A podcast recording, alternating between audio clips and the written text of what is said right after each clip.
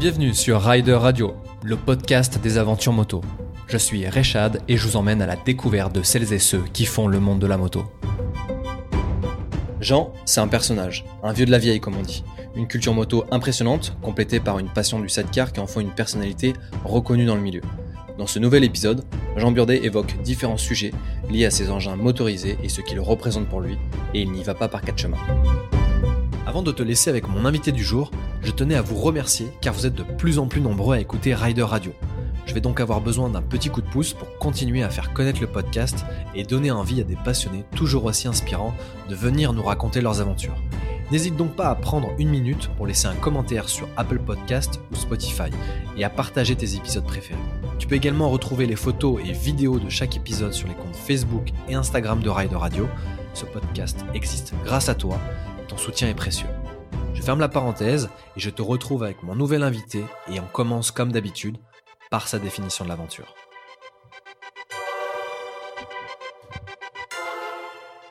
Pour moi, c'est à partir du moment où tu pars à la découverte. Donc ça peut être dans ta région, dans ta ville, au bout du monde, voilà. C'est toujours un peu une aventure. Et pour toi, le fait d'aller toujours voir ailleurs, voir ce qui se passe toujours à l'autre bout du monde, tu te sens dans ces, dans ces idées-là d'être aventurier ? Oh, moi, je ne me considère pas comme un aventurier euh, je, parce que je vais toujours dans des endroits qui ont été euh, déjà visités, connus. Euh, donc, euh, non, ce n'est pas vraiment une aventure parce que je ne sors pas vraiment de ma zone de confort. Je pense que dans le, dans le terme aventure, ouais, il faut sortir de ta zone de confort. Euh, alors après, la zone de confort, c'est discutable. Hein. Chacun euh, met le curseur là où il peut, où il veut. Hein. Alors moi, j'aimerais aussi parler de, de ton parcours. Là, euh, j'ai la chance d'être avec toi dans ton, euh, dans ton atelier chez euh, Alternative Sidecar. Mais avant tout ça, j'aimerais savoir euh, comment c'est arrivé pour toi la moto ? Alors la moto, euh, la moto chez moi, ça a commencé à seize ans puisque c'était encore euh, une époque où tu pouvais rouler en cent vingt-cinq à partir de seize ans. Donc déjà la cent vingt-cinq, c'était l'ouverture euh, pour partir loin. Euh, donc euh, seize ans, euh, tu passes ton, ta licence, à l'époque ça s'appelait une licence, c'était un espèce de petit permis quand même. On avait euh, accès à toutes les cent vingt-cinq, donc il euh, n'y avait pas d'histoire de bridage de puissance, de machin, de ci, de là. Et puis euh, globalement, euh, moi je suis de la banlieue, euh, énormément de jeunes en banlieue roulaient en cent vingt-cinq. La cent vingt-cinq, la moto, c'était l'explosion de la moto, les années euh, entre soixante-seize et quatre-vingts, euh, on roulait en moto parce que c'était, euh, tu commençais en mobilette pour certains, euh, ceux qui avaient un peu plus de sous, et puis euh, après tu passais à la cent vingt-cinq, puis un jour tu passais le, le permis, et puis euh, et moi j'ai passé mon permis, c'était euh, euh, les, les, les, les deux ans avant, euh, les, les jeunes à seize ans pouvaient passer leur permis moto. Et moi, je suis arrivé juste, euh, ils avaient changé, euh, on, on passait, on n'avait plus le droit qu'au cent vingt-cinq. Mais bon, ceci dit, ça n'empêchait pas de, de partir et de rouler. Donc euh, le cent vingt-cinq, euh, ben, on, tu commences à voyager, partir en vacances avec. Euh, alors d'abord, tu pars euh, sur la côte ou tu pars euh, en Bretagne euh, avec tes potes. Euh, dans l'eau, bah, tu as toujours des mecs plus anciens qui ont des motos plus grosses. Et puis petit à petit, tu baignes dans le milieu de la moto. Et j'ai cette impression de ces fameuses années où c'était très, très groupe, très clan. Euh, tu créais une bande carrément, c'était quoi dans, dans ces années-là où... Ah bah complètement, t'avais, euh, en banlieue par exemple, t'avais euh, un motoclub par ville quoi, hein, ou, ou par euh, deux, trois villes, t'avais un motoclub, enfin des motoclubs, il y en avait partout. Alors euh, c'était les réunions du vendredi soir, euh, euh, au début on allait à Alésia, après euh, on est parti euh, à Bastille, donc c'était les grandes années de Bastille, avec les marchés de pièces détachées. Euh, alors euh, bon, il y a, y a tout et son contraire dans ces années-là, euh, parce que chacun l'a vécu différemment, hein, euh, Donc, euh, t'en as qui vont dire oui, c'était le marché du vol et patati et patata, mais pas plus que le Bon Coin aujourd'hui. Donc, euh, c'était un autre temps, une autre, des autres mœurs. Et puis, euh, bah oui, il y avait des motos volées. Bah oui, il y avait des gens qui, euh, qui se faisaient voler des motos. Mais enfin, c'était. Enfin, moi, je suis allé pendant des années à Bastille, on m'a jamais volé ma moto. Donc, euh, bon, euh, pff, après, je sais pas, tu vois, c'est euh, voilà. Bon, le fait est, c'est que les motoclubs, bah oui, on partait après le week-end. C'était les petites concentres, c'était le, c'était vive, euh, vive à travers la moto, mais en fait, parce qu'on partait, en fait, on faisait le plein d'essence et puis on se barrait. Euh, et puis, on allait revoir d'autres gens. Euh, c'était la passion de la moto euh, euh, qu'on vivait euh, dans un motoclub euh, en bande. Ouais. complètement. Et c'était vraiment l'idée euh, toujours de, de voyager, de partager quelque chose, de partir ensemble. Ben alors il y avait il y avait l'idée de voyage, t'en as qui l'avaient, puis t'en as qui l'avaient pas. Donc euh, t'en as ils partaient en concentre, c'était juste pour aller saouler la gueule plus loin. Et puis t'en as d'autres qui se disaient ben euh, un jour j'irai euh, j'irai au Maroc, ou alors un jour j'irai euh, euh, j'irai en Afghanistan, ou euh, parce que tout ça, tout, toutes ces histoires de frontières aujourd'hui c'est devenu euh, une tannée, mais euh, c'est vrai qu'il y a quarante ou cinquante ans les, les passages de frontières euh, c'était euh, pas si compliqué que ça quoi. Donc il y avait énormément de gens, de jeunes qui voyageaient, que ça soit en voiture, en deux chevaux, en Méhari, en, en, en J sept, en tout ce que tu veux. Il y a toujours eu des gens qui ont voyagé de toute façon. Alors c'est peut-être un pour cent par rapport à, à la masse, parce que t'en as beaucoup qui en rêvaient, t'en as qui sont jamais partis, puis t'en as qui sont partis qu'on n'a jamais revus. Et, et puis, euh, mais c'était l'époque qui était comme ça. Et toi, il me semble que tu as pris le chemin plutôt, en effet, de passer les frontières, et tu as commencé à voyager peut-être à partir de là, non ? Ouais, alors moi, c'est, c'est oui et non, parce que si tu veux, bon, moi le déclic, c'est chose qui a rien à voir, mais moi le déclic, ça a été Easy Rider. Le film Easy Rider, euh, bon, moi je l'ai vu en soixante-dix-huit de mémoire, qui était sorti bien avant, hein, qui était sorti en soixante-douze, mais qui était un film qui était euh, un peu un film culte dans ce genre-là. Et, et moi, si tu veux, cette euh, cette vision un peu en chopper du voyage, c'était vraiment ça au départ qui me qui m'animait. Donc euh, après mon cent vingt-cinq, j'ai eu un, un six cent cinquante Bonneville en qui était monté en, en cadre rigide, en chop, euh, machin. Donc là, euh, là évidemment, euh, euh, toutes les cohortes de, de galères qui va avec, les pannes, les mais qui n'étaient pas liées au Bonneville, c'était lié parce que c'était un truc bricolé, parce que c'était euh, parce que j'avais dix-huit ans, parce que j'y connaissais rien, parce que parce que voilà, parce que c'était comme ça. Et puis tout le monde bricolait plus ou moins, euh, c'était quand même un peu des merdes. Et puis euh, et puis on n'avait pas de sous. Et puis euh, voilà quoi. Mais ceci dit, euh, bah je voyageais dans toute l'Europe avec, et, euh, et et j'ai pas pu aller plus loin parce qu'après la vie, euh, ma vie était un petit peu différente euh, dans le sens que j'ai eu mes enfants euh, quand même relativement de bonne heure. Et donc après je, je suis passé au sidecar. Ok, bah, tout, la transition est, est toute trouvée. Comment on passe, alors tu as une partie de la réponse euh, dans, dans ce que tu viens de dire, comment tu passes de, du deux roues au trois roues, euh, on a souvent un a priori justement euh, au sidecar. Comment s'est fait euh, cette transition ? Alors complètement bizarrement, le sidecar c'est, c'est un délire. Donc euh, même aujourd'hui, c'est encore un délire. C'est vraiment le truc qui sert à rien, qui ne sert qu'à te faire plaisir, ce qui est quand même énorme. Donc euh, euh, si tu veux, moi gamin, euh, j'avais le, le père d'un pote qui était livreur de journaux. Et euh, le samedi à midi, quand il venait, euh, quand il rentrait de sa tournée, il venait nous chercher à l'école et on montait dans le Précision, qui était un Précision porteur, et on était cinq six à monter et il nous ramenait dans notre rue et il faisait la distribution dans la, dans la rue comme un postier euh, distribue son courrier. Et ça, si tu veux, je pense que c'est un truc qui est resté euh, un petit peu euh, euh, dans ma tête. Euh, le sidecar, c'était euh, une espèce de, de, de jouet d'enfant, euh, mais pour adultes. Donc moi, dès que j'ai pu, euh, bah, j'ai attelé. J'ai attelé parce que c'était contre complètement à, à l'envers de tous mes potes autour qui roulaient, et euh, et petit à petit, ben en fait euh, un s'est mis au side, deux, puis trois, et puis en fait l'hiver euh, on faisait des hivernales en sidecar. Et quand tu dis t'as commencé à atteler, moi de loin un sidecar ça me semble compliqué, il faut trouver les pièces, faut créer un panier. Euh, comment tu t'es formé ? T'es tombé un petit peu euh, par hasard sur quelqu'un qui t'a, qui t'a montré ? C'est un peu... Euh... Ça, c'est toujours pareil, c'est, c'est une histoire d'époque aussi. Où, euh... Puis quand t'as vingt ans, t'as peur de rien. Tout ce qu'on peut te dire, euh, ça, ça te sert pas. Tu te dis euh, ouais bah moi je suis plus malin que les autres, je vais faire mieux que les autres. Et donc euh, bah avec un pote qui était un peu plus vieux, tu sais, t'as tout, dans une bande de motards, t'as toujours un plus vieux qui sait ou qui sait pas mais qui fait croire qu'il sait. Et du coup euh, bah à l'atelier on s'est mis le soir à deux et puis euh, ouais on m'a dit qu'il fallait faire ça, on m'a dit qu'il fallait faire ça. On a attelé le, on a attelé le Bonneville euh, la première fois.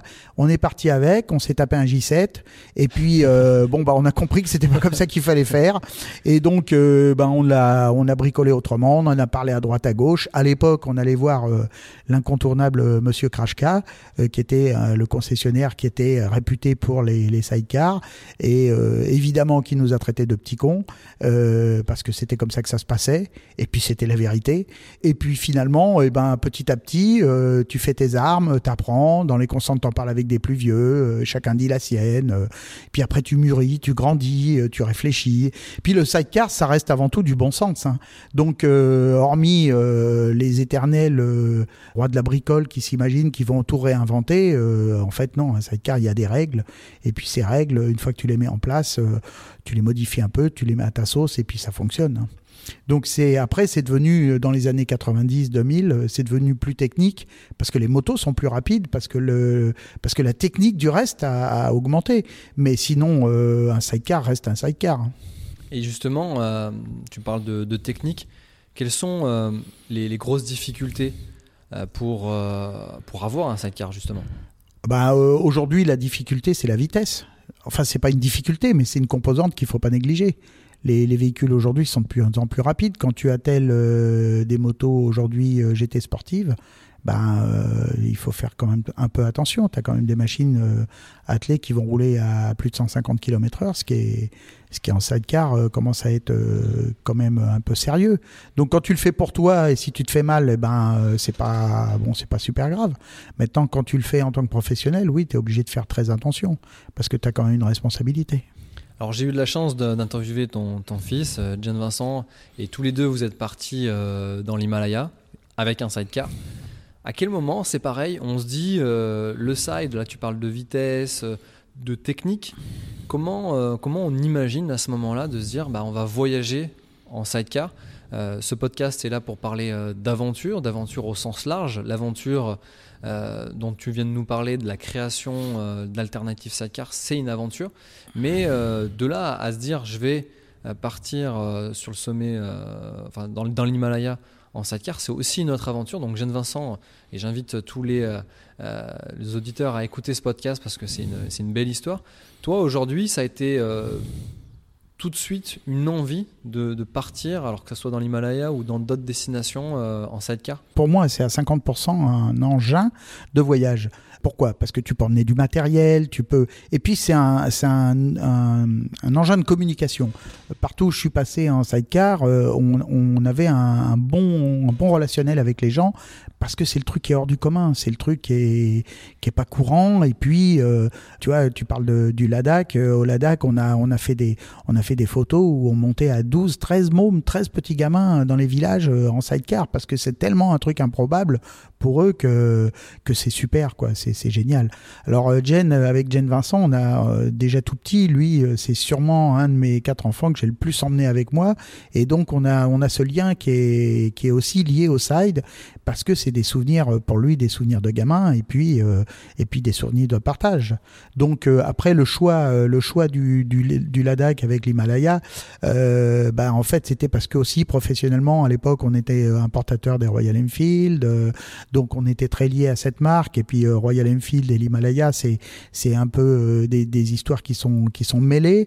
Euh, on allait déjà au Ladakh en vacances avec ma compagne qui connaissait bien le lieu, donc euh, on a pu euh, mettre en place cette euh, cette histoire euh, qui était euh, mais qui était avant tout euh, c'était plus un Un, comment un, une, une histoire pour pour pour ouais se donner un but et puis un but qui était euh, qui était vraiment sympa de le faire tous ensemble.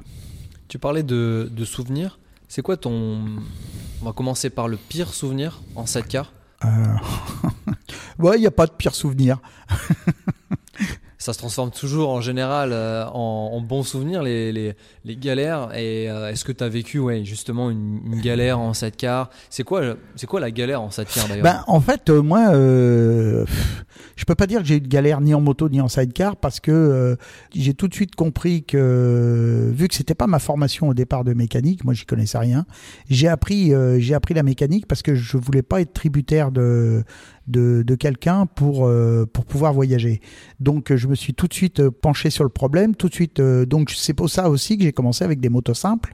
Euh, dès que j'ai compris que euh, sur les anglaises c'était un peu trop compliqué pour moi, euh, j'ai repris, j'ai repris les choses à la base et euh, j'ai acheté un M Z et j'ai recommencé tout de A à Z euh, en fait sur le M Z, Sid M Z, euh, avec des, des grands voyages en M Z, qui était euh, qui est une machine qui m'a apporté beaucoup beaucoup beaucoup de, de joie et j'ai pas j'ai pas eu de galère spécifique parce que je faisais gaffe, je préparais mon matériel, puis moi je voyageais avec mes mômes, donc c'était hors de question que j'ai des galères proprement dit. Alors bon, comme tout le monde, j'ai eu des crevaisons, j'ai fait des amorces de serrage, j'ai eu des des, des roues à champ avec euh, pas de lumière, euh, mais ça euh, bon euh, moi j'appelle pas ça des galères quoi. Je m'en suis toujours je suis toujours revenu, j'ai jamais eu de j'ai jamais eu de, de problématique particulière. Et donc euh, du coup un, un meilleur souvenir, l'un des l'un des souvenirs que tu gardes euh, vraiment au fond de toi en, en sidecar? Alors humain, humain, c'était le voyage en Himalaya, ça c'est clair, parce que euh, je l'ai fait avec euh, des bons potes, avec ma compagne, avec mon fils, donc c'était quand même euh, ça, c'est des super souvenirs. Et puis euh, après euh, le lac gelé sur le Rosgol, euh, parce que c'est un endroit qui est euh, qui est euh, pff, qui est impressionnant quoi. Rosgol, tu peux nous, nous détailler un peu ce que, ce que tu as vécu ? Le Rosgol, on est parti, donc c'est en Mongolie, c'est un lac en Mongolie qui est gelé euh, l'hiver, bien évidemment. Et euh, donc, euh, grâce à Vintage Ride, on a pu euh, mettre ça en place avec euh, Baptiste, euh, un pote qui, qui vivait là-bas. Et donc, on a mis ça en place et c'était vraiment euh, super voyage. Je voulais aussi euh, revenir sur, euh, sur différents voyages. Donc, toi, tu es parti dans l'Himalaya, toujours dans, dans le froid. Est-ce que est-ce que tu as fait d'autres voyages, justement, en sidecar, euh, à d'autres endroits ? Euh, non, l'Europe, principalement l'Europe avec les enfants. On voyageait, on allait en Belgique, en Hollande, en Allemagne, en Italie, euh, bon, enfin tous les pays euh, limitrophes. Hein. Maintenant, euh, euh, le futur, ben le futur aujourd'hui, comme tout le monde, on est un petit peu frustré. Je pense que maintenant, euh, oui, je voyagerai en Europe différemment. Je prendrai plus le temps, je... parce que ben forcément, quand t'es actif, euh, c'est le temps qui te manque. Donc euh, là, j'aurai plus le temps. Ouais, je prendrai plus du temps, ouais, clairement. Est-ce qu'il y a justement des, des destinations qui sont plus, euh, plus adaptées au sidecar que d'autres ? Ou est-ce qu'on peut aller vraiment partout ? Non, on peut aller partout. Même dans des pays anglo-saxons où par exemple ça roule à... Ça roule à gauche, le fait d'avoir le panier. Alors à droite, oui, après ça... il faut faire attention, mais euh, mais bon, de toute façon en sidecar, il faut toujours faire attention. Non, le roulage à gauche ou à droite, enfin moi ça m'a jamais posé de problème. Hein. Mmh. Là on est euh, chez Alternative Sidecar, justement dans, dans ton atelier. Comment ça s'est monté au départ ? Alors tu, tu le disais, tu souhaitais, euh, enfin t'as appris, euh, t'es, t'es autodidacte au final euh, mmh. sur euh, sur ce que t'as fait. Non, ça s'est largement professionnalisé, si je puis dire ça. Euh, comment t'as évolué ? Dans ce sens-là ? Moi, dans mon cas, si tu veux, le, la professionnalisation, elle s'est faite à travers Trophy Moto au départ, le premier atelier qu'on a monté, qui était spécialisé des principes beaucoup, les deux roues et les trois roues, on le faisait en, en, un peu en, en plus.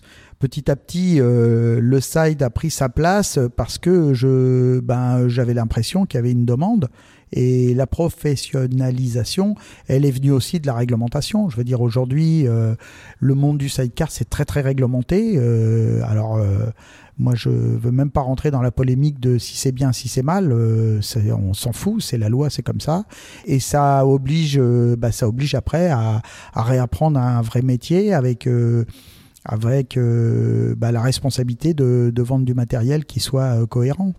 Ouais, c'est peut-être là où qui était un peu un peu challenging pour toi. Ah bah, c'est euh, carrément un challenge, bien ouais. sûr, bien sûr. Toujours. Euh, alors je sais pas si ça change tous les ans euh, les nouvelles les nouvelles normes. J'imagine qu'il y a il y a des temps non, de latence. Non, t'as une continuité. Mais... En fait, les, les normes elles existaient. Tout le monde faisait un peu comme s'il se passait rien parce que parce que parce qu'on était très peu nombreux à rouler en sidecar.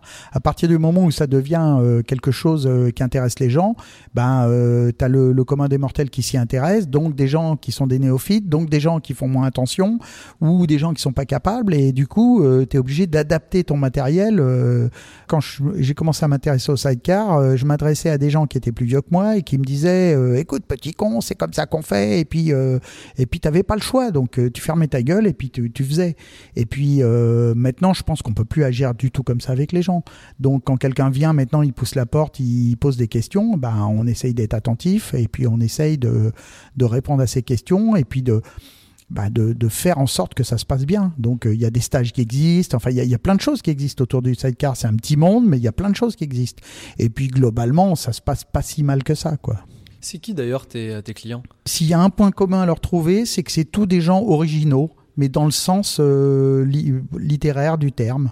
C'est-à-dire qu'ils n'ont pas forcément une plume dans le cul ou les cheveux verts. Euh, ils ont simplement dans la tête euh, une envie de rouler euh, différemment. Alors, ils n'ont pas forcément quelqu'un à mettre dans le sidecar, bizarrement, mais ils ont envie de, d'avoir d'autres sensations de pilotage. Je reviens un petit peu euh, en arrière. Quand tu, toi aussi, peut-être quand tu prends un peu de recul, est-ce que tu étais prédestiné finalement à... à être dans le, dans le monde de la moto, déjà étant euh, jeune? Bon, là, tu as commencé la moto à, à seize ans, mais est-ce que déjà tu étais prédestiné à, à vivre ces aventures-là à moto ? Euh, non. Non, non, mais très non. non, non, parce que euh, avant l'âge de seize ans, euh, je, moi, j'ai jamais eu de mobilette. Si, j'ai eu une mobilette pour aller bosser, mais euh, ça m'intéressait pas plus que ça. C'est vraiment la moto qui m'a intéressé. Ouais. D'abord la moto, puis... Et puis euh, le sidecar très très sidecar. jeune, parce que euh, euh, ouais, ça correspond, euh, en termes de pilotage, ça correspond carrément à, à, mon, à ma façon de, de rouler, quoi. Et justement, euh, si toi tu dois faire un side pour toi, alors euh, j'ai en partie la réponse, parce que tout à l'heure tu as parlé de, de ces fameuses motos, ces, ces M Z, pour toi c'est peut-être euh, aujourd'hui... Euh, Le, le side ultime à avoir, en tout cas c'est ce que tu aimerais peut-être faire? Ah ben disons qu'aujourd'hui je me suis embourgeoisé, hein, donc euh, forcément je me suis monté un, un Bobber Triumph avec un side original et tout, parce que ça c'était mon kiff pour ma fin de, de vie professionnelle. Mais j'ai toujours mon Java, j'ai toujours mon M Z, parce que ça ça reste, ça reste la machine, euh, la machine simple euh, et puis qui est facile par excellence. En termes de, de projet de voyage, du coup, ça pourrait être l'Espagne, euh, l'Espagne parce que je connais très peu l'Espagne, euh, Portugal, Espagne, tout le sud, je ne connais pas. Donc euh, la Sardaigne, euh, j'aimerais bien revenir par l'Italie, faire un tour de l'Europe du Sud. Euh, ça pourrait, ça pourrait très bien être ça. Euh, à un moment donné, je retournerai en Europe de l'Est, ça c'est clair. Euh, mais il faudrait que, bon, les histoires sanitaires soient un peu plus faciles. Euh, mais voilà, ouais, dans, dans un premier temps, ouais. Après, euh, bah, les pays lointains, bah, après, ça dépend. Euh, oui, c'est toujours le, le sanitaire qui, qui, qui sera le, le pilote de l'histoire. Ouais, je comprends. Justement, je reviens un peu à, à, cette, à ce voyage en Inde. Comment t'es accueilli, que ce soit en Inde ou en Mongolie, quand t'arrives en sidecar ? Alors c'est complètement différent. En Inde, le sidecar, c'est un, c'est un véhicule qui est réservé aux gens qui sont handicapés. Donc déjà, quand il doit débouler des Européens sur un sidecar, déjà ils comprennent pas, tu vois. C'est pas, euh, c'est quelque chose de un peu euh, qui sort de. Mais les Indiens sont des, des, des grands enfants, donc euh, ça les fait marrer, ça les fait marrer, voilà. Et les Mongols, ouais, ils sont. Ils sont Alors les Mongols, c'est encore un autre, euh, c'est encore un autre, euh, une autre façon de voir les choses. Je pense que le sidecar en Mongolie, c'était très lié à l'ancienne culture euh, russe, avec les hurrahs, le, l'aspect militaire et tout. C'est compliqué à, à savoir exactement la perception réelle des choses, parce qu'on avait, euh, on a eu, on a eu peu de contact directement, euh, de, de retour de contact, de contact avec euh, en Mongolie. C'est un petit peu compliqué d'avoir une réelle euh, idée de ce qu'ils pensent. Mais euh, ceci dit, euh, les Mongols, ils montent sur un sidecar, ils savent le rouler tout de suite, quoi. Il n'y a pas besoin de leur expliquer comment ça marche, quoi. Qu'est-ce qu'on te souhaite ? Maintenant, tu parlais tout à l'heure que tu étais sur la fin de vie de ta vie euh, professionnelle. Donc tu vas, peut-être qu'on peut parler de, de Jean-Vincent, c'est peut-être lui qui va reprendre. Ah bah oui, oui, lui avec Vivien, ils ont repris, ça marche bien, ils sont contents. Euh, bon bah moi je pense que pendant encore deux trois ans, euh, je vais leur filer un petit coup de main, parce qu'il y a encore des choses. Là ça fait un an, donc un an, euh, ils ont appris déjà pas mal de choses. Mais euh, comment euh, Vivien, tout ce qui était mécanique, il connaissait. Puis moi, on l'avait eu comme apprenti chez Trophy Moto, donc le side, il connaissait aussi. Euh, il a roulé en side, pas mal. Donc ça, c'est pas un problème. Après, la mise en place et tout ça, ben, ils sont grands, hein, ils ont quarante ans, ils savent, ils savent faire. Ben, moi, je vais venir, euh, je vais venir bricoler euh, mes motos, parce que j'en ai encore quelques-unes à bricoler. Et puis après, je vais me promener. Et puis voilà. Et puis, et puis gentiment, on va m'oublier, parce que c'est pas plus mal. Non, c'est pas ce qu'on te souhaite, ça c'est clair. Euh, bah écoute, moi je te, je te remercie de, de ce partage euh, d'expérience. Euh, très intéressant euh, ce, ce parcours, euh, bah forcément euh, d'autodidacte. Moi, ça me, ça me touche beaucoup, parce que c'est vrai que euh, alors je suis bien sûr beaucoup moins technique que toi en termes de. Oui, mais euh, chacun après. Euh, je pense que la, la, l'énergie qu'on donne quand on sait, quand on sait pas, mais qu'on a envie d'apprendre, c'est ça vaut mille, quoi. Ouais, justement, c'est vrai que c'est. Je pensais que bah, tu as été formé ou que tu étais à l'école, tu as passé un C A P, mais finalement, c'est vraiment de l'autodidacte. Et d'ailleurs, je ne sais même pas si on dit comme ça, mais, mais vraiment, tu es parti de, de rien, tu as touché, t'as sans doute, tu t'es sans doute trompé. Euh, donc... Ah, bah carrément, carrément. Mmh. Et d'ailleurs, tu as une anecdote par rapport à ça, quand, quand tu as commencé à mettre les mains dedans, il euh, y, y a eu des choses, des surprises euh... Bah, bizarrement, moi j'ai toujours vachement écouté les, les anciens, euh, même si des fois ils me faisaient chier, euh, euh, j'ai, j'ai toujours été assez prudent et j'ai toujours fait attention. Maintenant, euh, non, des conneries, euh, non, non, j'ai pas l'impression d'avoir fait de conneries. Et alors du coup, qu'est-ce que tu dirais à quelqu'un qui doute un peu, comme moi, hein, avant, avant de te connaître, honnêtement pas grand monde aurait pu euh, penser que, que, que je puisse conduire un, un side. Euh, J'aimerais peut-être l'expliquer de, de vive voix comment, euh, comment sont les sensations euh, sur un side. Comment, voilà, toi, com- comment hein. toi, tu pourrais le, le, le projeter bah, ça tu sais, c'est, c'est compliqué. Moi, je pense que c'est l'envie, l'envie de, l'envie de faire qui fait que, que tu y arrives et puis que tu te, tu te prends pas la tête, tu vois. Et qu'est-ce qu'on ressent sur un side par rapport à une moto? euh, euh, bah, je sais pas le dire. Il faut le faire. Moi, je sais pas le dire. Il faut le faire, il faut l'essayer comme moi, exactement. Monsieur le Président, je sais pas le dire. Euh, non, non, non, mais c'est vrai que c'est euh, décrire des sensations, c'est, ah, c'est, c'est pas compliqué. C'est ouais. pas facile. Il faut, mmh. il faut venir essayer, il faut venir euh, dans cet atelier tester ou justement euh, voyager euh, pour pour se rendre compte. Moi, je, j'ai testé pour la première fois. Non, je crois que c'est le partage, le, le partage avec les autres qui m'a, qui m'a le plus boosté dans le sidecar en fait, mmh. plus que dans la moto quoi. Pour moi, la moto, la moto aujourd'hui en solo, euh, c'est, c'est synonyme de performance, c'est-à-dire les gens qui roulent vite, les circuits, les, les grands prix, les machins. Et ça, moi, j'en ai rien à foutre quoi. C'est-à-dire, ça m'intéresse pas mmh. du tout quoi. Donc, euh, par contre, le, le voyage avec le contact avec les gens, la, le, la rigolade, les bons moments, le, euh, ouais, ça, c'est, c'est plus, euh, c'est plus euh, ce qui me ressemble. Bah, y a, y a quelque chose qui est assez euh, étonnant avec le side, plus ou moins, c'est que ça, c'est un vrai capital sympathie. Ah bah, tu carrément. Tu t'arrêtes partout, t'as des gens, j'imagine. Carrément, qui... carrément. Tu dis, lui, il va pas me... Ah, moi, j'ai fait des... Oh, tiens, en Mongolie, on a fait des photos avec les flics, carrément, les flics qui sont venus... Euh, et tout le monde, tout le monde dans les pays de l'Est ont fait ça, des photos avec les flics sur la, la bécane, mais t'hallucines, quoi, tu vois. Mmh.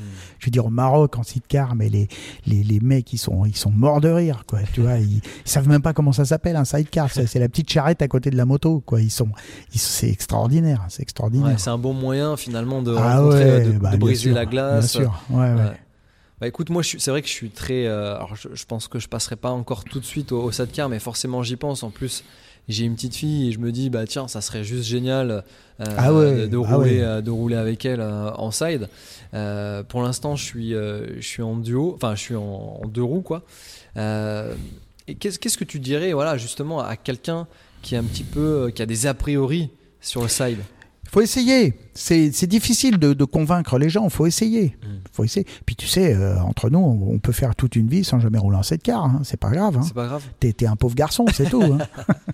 Bah écoute, on va finir sur ça. Ça marche. Euh, je te remercie vraiment euh, bah de rien. Ce, ce partage et puis de m'avoir accueilli euh, dans, dans tes ateliers. Et puis bah écoute, on, on se dit à bientôt euh, en side, euh, à travers le monde et, et même en France. Salut. À bientôt. Ciao. Merci pour votre écoute, c'est tout pour aujourd'hui, c'était Rechad pour Rider Radio, je vous dis à dans deux semaines pour un nouvel épisode. D'ici là, si vous voulez en savoir plus sur cet épisode, vous pouvez retrouver les photos et autres infos sur la page Facebook et Instagram de Rider Radio. N'hésitez pas à nous donner de la force en nous mettant cinq étoiles et à partager ce podcast. À bientôt et n'oubliez pas, le voyage n'a pas de frontières.